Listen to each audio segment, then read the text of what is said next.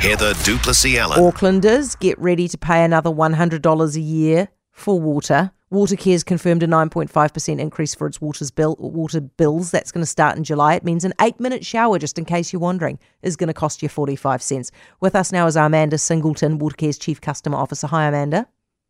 Hi, uh, Heather. Why the increase? Um, we have a massive um, plan, infrastructure development plan for Auckland. Um, we want to spend about 13 billion over the next 10 years. Just in the, this coming financial year, we'll spend over a billion dollars on infrastructure projects. Um, and, you know, we have to find the money to support those projects.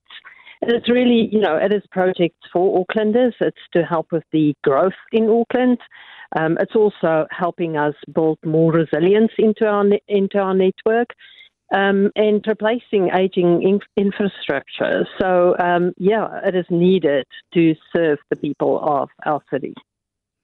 Was there nowhere we could have cut any costs? Well, we have actually been cutting costs over the last um, few years um, quite diligently.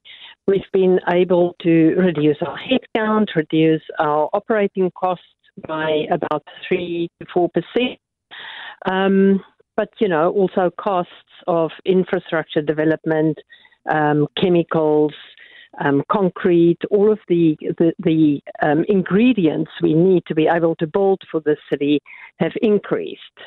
So um, it is how do we find that balancing act of not increasing um, our prices by too much, but also not neglecting our infrastructure.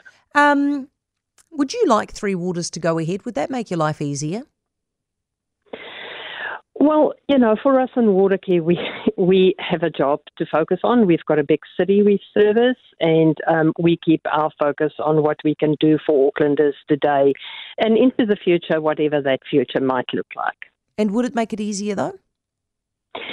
Well, it would make it easier from a perspective of um, being able to borrow Yep. um, money on our own balance sheet, leveraging a very strong balance sheet.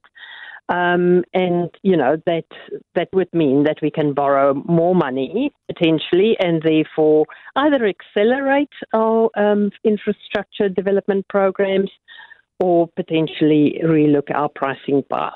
Amanda, thank you very much. Really appreciate it. Amanda Singleton, Watercare's Chief Customer Officer.